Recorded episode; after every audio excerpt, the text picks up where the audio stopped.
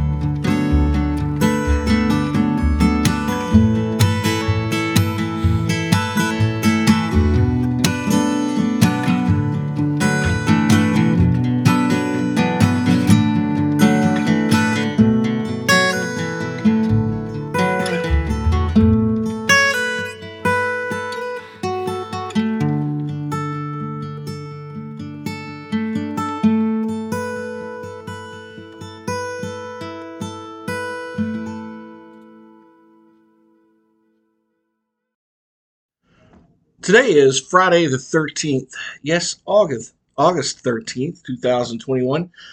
Thank you everybody for tuning into this episode. A couple of interesting articles that I read uh, recently I just wanted to come on and share with you. Although let's start off with this day in history. I thought was really interesting. This day in history, August 13th, 1961, just a little bit after midnight, East German soldiers began laying the groundwork and the uh, um, the uh, barbed wire for the foundation uh, of what would become the Berlin Wall.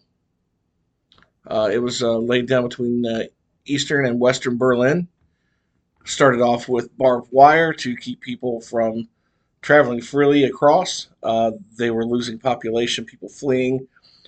East Germany in the thousands. And to stop that, the Soviets and East German troops began laying barbed wire on this day, 1961, which was the beginning of the construction of the Berlin Wall.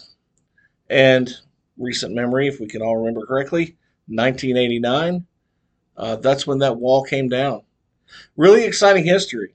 We're going to get into a little bit of Appalachian history in just a couple of moments, but I wanted to share with you a couple of articles that popped up on my radar this week.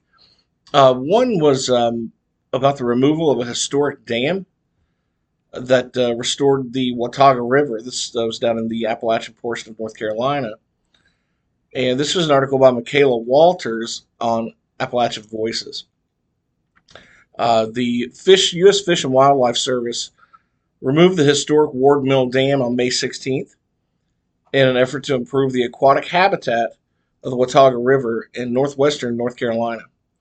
Uh, it was a five day demolition, according to this article. It took them five days to, uh, to collaborate and uh, demolish the uh, the uh, the dam that was there across the river, and it actually took place between um, uh, a project between a group of local and national nonprofits, government agencies, the American Rivers, Blue Ridge Resources Conservation and Development, Mountain True, and then Watauga County Soil and Water Conservation District and of course, U.S. Uh, Fish and Wildlife. Uh, according to uh, Gail Lazarus, who was the associate director of the of conservation at the National River Conservation nonprofit organization called American Rivers, she said the quickest thing you can do to restore a river is dam removal. And as I went on to read this article, I had I had no idea. Um, I know when we put up dams uh, in, in, locations, it's for a lot for energy purposes and so on and so forth. But I didn't know this that dams pose risk to rivers in all sorts of ways. According to this article, they increase water temperature, reduce river flow, and block the natural passage of sediment and debris. And then there's the physical barriers that dams create for fish and amphibians. Uh, Ward Mill Dam had been an obstacle for local aquatic life for nearly 120 years, wrote Mountain True High Country uh, Regional Director Andy Hill in an email. Uh, he's actually Hill, who's with a group called the Watauga Riverkeeper. I guess he worked with researchers and then uh, folks down at Appalachian State University before the dam was removed just to collect all kinds of data on uh, different species, including the hellbender salamander and uh, other species that were just native to the Watauga River. And according to him, there's a whole list of subsidiary benefits to uh, dam removal, but the biggest benefit would be uh, fish passage. Um, so it also said that the removal of dams can also mitigate risks of drowning and flooding. I really wasn't aware of a lot of that. This is a really interesting article for those who want to go read this. Uh, some people who are opposed to this uh, said that the dam should have been listed on the National Historic Site um, as a just, just as a testament to what ingenuity can do, uh, according to a member there of the community um, who wrote on a message board in 2020 that the guy who built the dam uh, was a marvel, uh, according to um, historians. Um, actually, what I read here, this was a the life of a guy by the name of Ben Ward, who took operating the sawmill in 1932 in this location. And uh, following a flood in 1940, he rebuilt the sawmill and then operated the B.O. Ward House and Mill Complex until his death in 1970.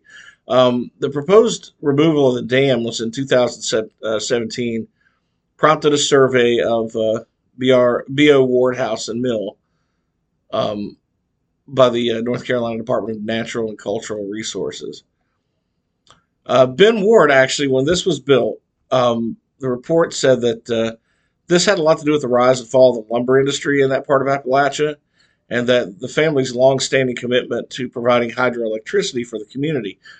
Uh, I didn't know this. I thought this was really interesting, and this is very charitable.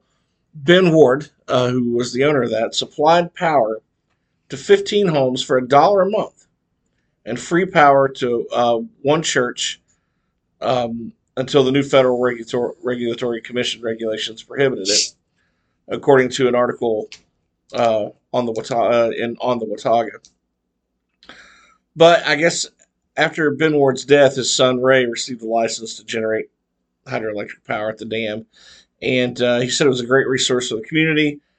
But at some point, it just no longer made technological sense. So really, this this dam was built out of um, kind of a you know unique necessity and served a lot of good. It really could have been put on the historic um, list, but uh, tearing it down actually opened up uh, quite a bit of this river. Now that the dam's been removed, according to the article that I read, 35 miles of aquatic habitat in the mainstream of the river and uh, 140 miles of stream across the watershed are all now reconnected which I thought was really really interesting.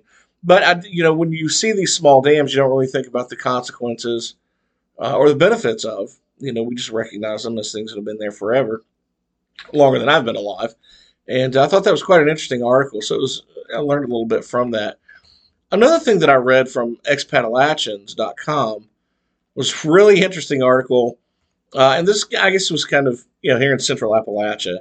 This might be considered a little bit controversial, but yeah, I'm not going to get in the middle of a debate on climate change, but an article relating to that said the coming Appalachian land rush, which I thought was really interesting. Um, as it turns out, um, you know, if you look at uh, some of the weather that's going on around the country, according to this article, and let me give credit to who this was by Nick Brumfield. Uh, this was written just uh, last month. It says, Turn on the news any day, and you'll likely see stories about the increasing effects of climate change unprecedented wildfires in California, sea level rises in Florida, and even subway flooding in New York. While the severity and timing of its effects remain debated, the national conservation around climate change has morphed over the past decade. it's no longer a question as if we can stop it, but how we're going to cope with it. Well, anyway, long story short, it goes into a little bit of uh, talking about uh, the decline of Appalachian coal and uh, the debates about balancing the region's carbon-based economy with environmental concerns. Um, but it did say that the importance in the coming decade for Appalachia, or not just decade, but decades in the years to come, uh, may be based on another of the region's valuable resources, which is our land. We have such plentiful land.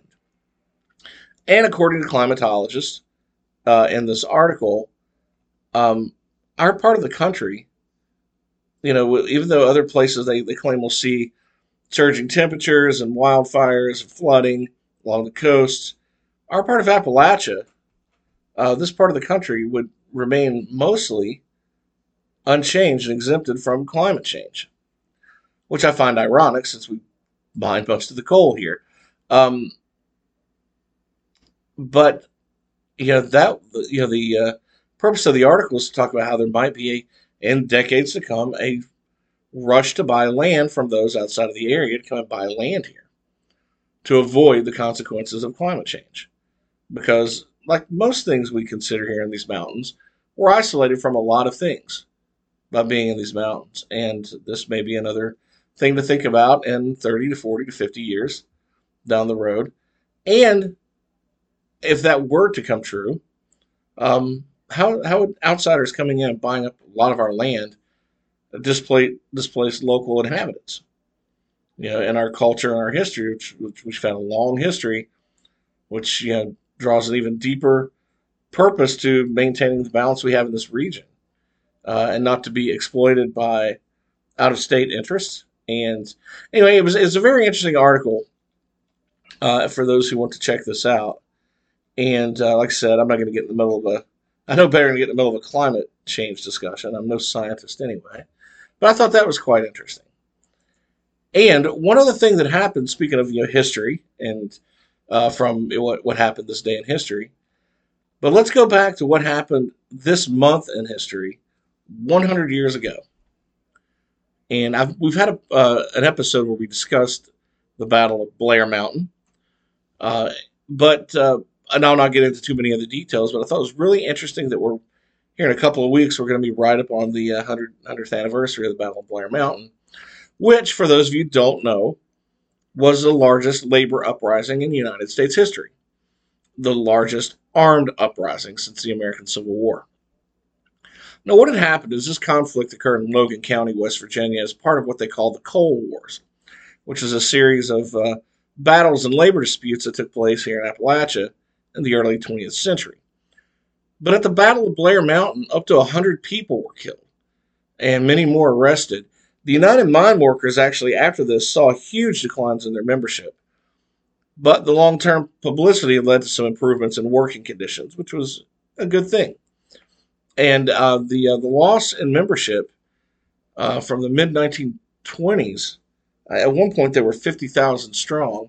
Then it went down to probably under 10,000 and they didn't start seeing a rebound in uh, union membership for at least 10 years to the mid uh, 30s.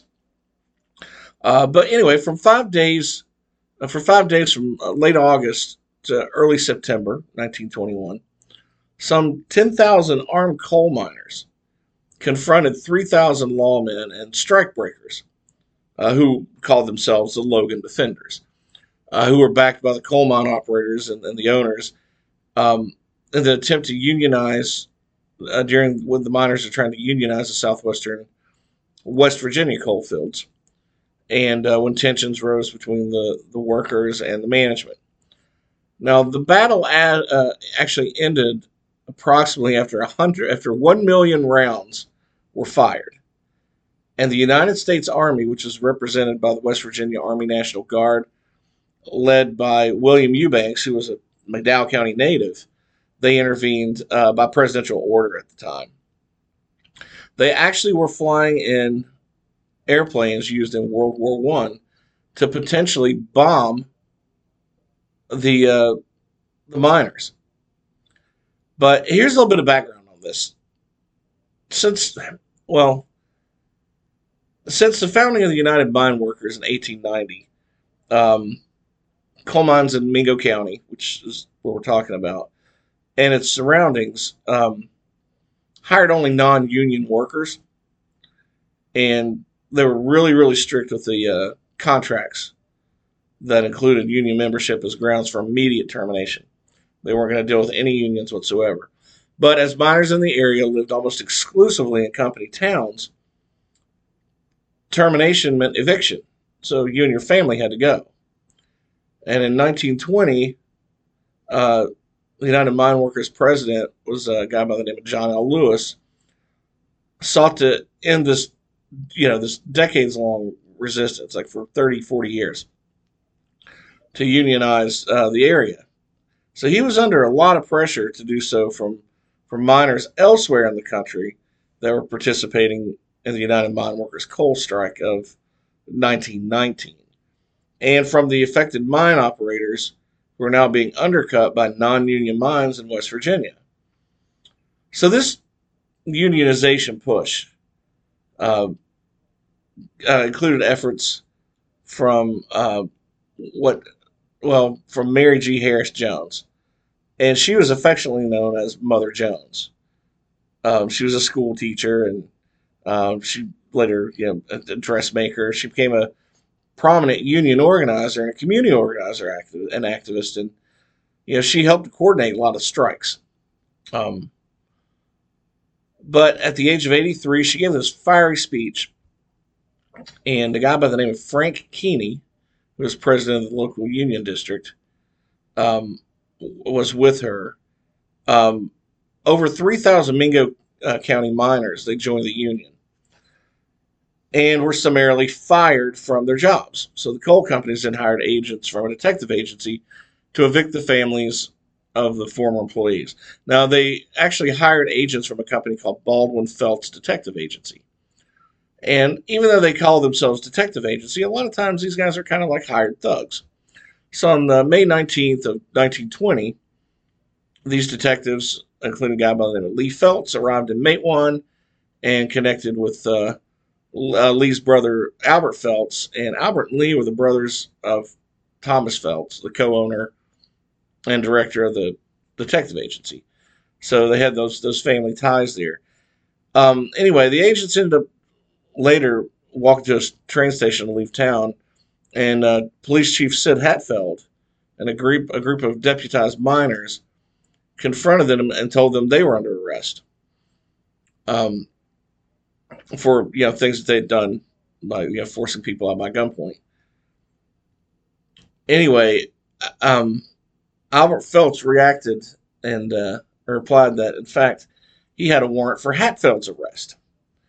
Well, a guy by the name of Testerman, he was he, he ended up running out into the streets after a miner shouted that Sid had been arrested. Hatfield backed into the store and uh, to a store, and, and Testerman uh, asked to see what a warrant. So after reviewing it, Mayor Testerman exclaimed, This is a bogus warrant. So with these words, they just started shooting. Uh, Chief Hatfield shot the agent from uh, Albert Felts. Uh, Testerman, the mayor, and Albert and Lee Felts were among the 10 men killed. Three from the town and seven from the agency. Well, things got nasty at that point. Um, let's just fast forward a little bit. You, a lot of you probably already know the story. But at a rally on August 7th, um, Mother Jones called on the miners to not march into Logan and Mingo counties and set up the Union by force. Accused of someone of losing her nerve, she feared a bloodbath in the battle between, you know, the, the Union, which is very lightly armed compared to the other forces that were against them. Yet, uh, feeling Morgan had lied to them, armed men began gathering at Lens Creek Mountain near uh, Marmet in uh, Kanawha County and that was on August 20th. Four days later, an estimated 13,000 had gathered and began marching toward Logan County. Uh, they were impatient to get the fighting. They were ready to get it on. Miners near St. Albans and Kanawha County uh, commandeered uh, a, Ch- a Chesapeake and Ohio freight train, renamed by the miners as the Blue Steel Special. And uh, they uh, met up uh, with the advance column of marchers at Danville and Boone County and on their way to a place they called Bloody Mingo. Uh, during this time, uh, Keeney and Mooney fled to Ohio, uh, while the fiery guy by the name of Bill Blizzard assumed quasi leadership uh, of the mines of the miners. Um, now, Bill Blizzard, uh, he was a, a, union organizer, commander of the Miners Army during the Battle of Blair Mountain, and he was also president of the District 17 of the United Mine Workers Association. So, just to give you an idea who he was. Uh, skirmishes occurred in the morning August 25th. The bulk of the miners were still 15 miles away. The following day, President Warren Harding threatened to send in federal troops and Army Martin B. M. Uh, MB-1 bombers. After a long meeting in Madison, the seat of Boone County, the miners are convinced to return home. But the struggle was far from over. After spending days assembling his private army, Chafin would not be denied the battle to end the Union attempts at organizing Logan County coal mines. Within hours of the Madison decision, rumors abounded that Chafin's men had shot Union sympathizers in the, in the town of Sharples, which is just north of Blair Mountain, and that families, women, and children had been caught in the crossfire. Well, this infuriated the miners, which turned back to Blair Mountain, um, many getting there in stolen and commandeered trains again. Uh, by August 29th, the battle was fully joined. Chafin's men, though outnumbered, had the advantage of higher positions and more weapons and better weaponry. Private planes were hired to drop homemade bombs on the miners. They even dropped poison gas from used in World War One, which is now outlawed, on the miners. Um, at least one did not explode. It was recovered by the miners. It was used months later to a great effect as evidence uh, defense during treason and murder trials. On orders from General Bill Mitchell, Army bombers from Maryland were also used for aerial surveillance. One Martin bomber crashed on its return flight, killing three crew members. Well, that's not quite the end of the story. And I'll leave that up to you to, to do some research. But after the battle, 985 miners were indicted for murder, conspiracy to commit murder, accessory to murder, and treason against the state of West Virginia. Though some were acquitted by sympathetic juries, others are in prison for years. The last one was paroled in 1925. Uh, at Blizzard's trial, the unexploded bomb that was used as evidence of the government and company's brutality, uh, and he was acquitted. Um, anyway, this was uh, in the short term was a huge victory for the coal industry and owners and management. And like I said, union membership plunged from over 50,000 to about 10,000. And following the Great Depression, actually, when un, uh, unionship began to grow, and uh, you had the New Deal under President Roosevelt, uh, that's when the UMW fully uh, organized in southern West Virginia at that point. Uh, after World War I, as the coal industry began to collapse again, union mining was no longer financially suitable or sustainable, but um, because of the defeat in West Virginia, the Union was also undermined in Pennsylvania and Kentucky.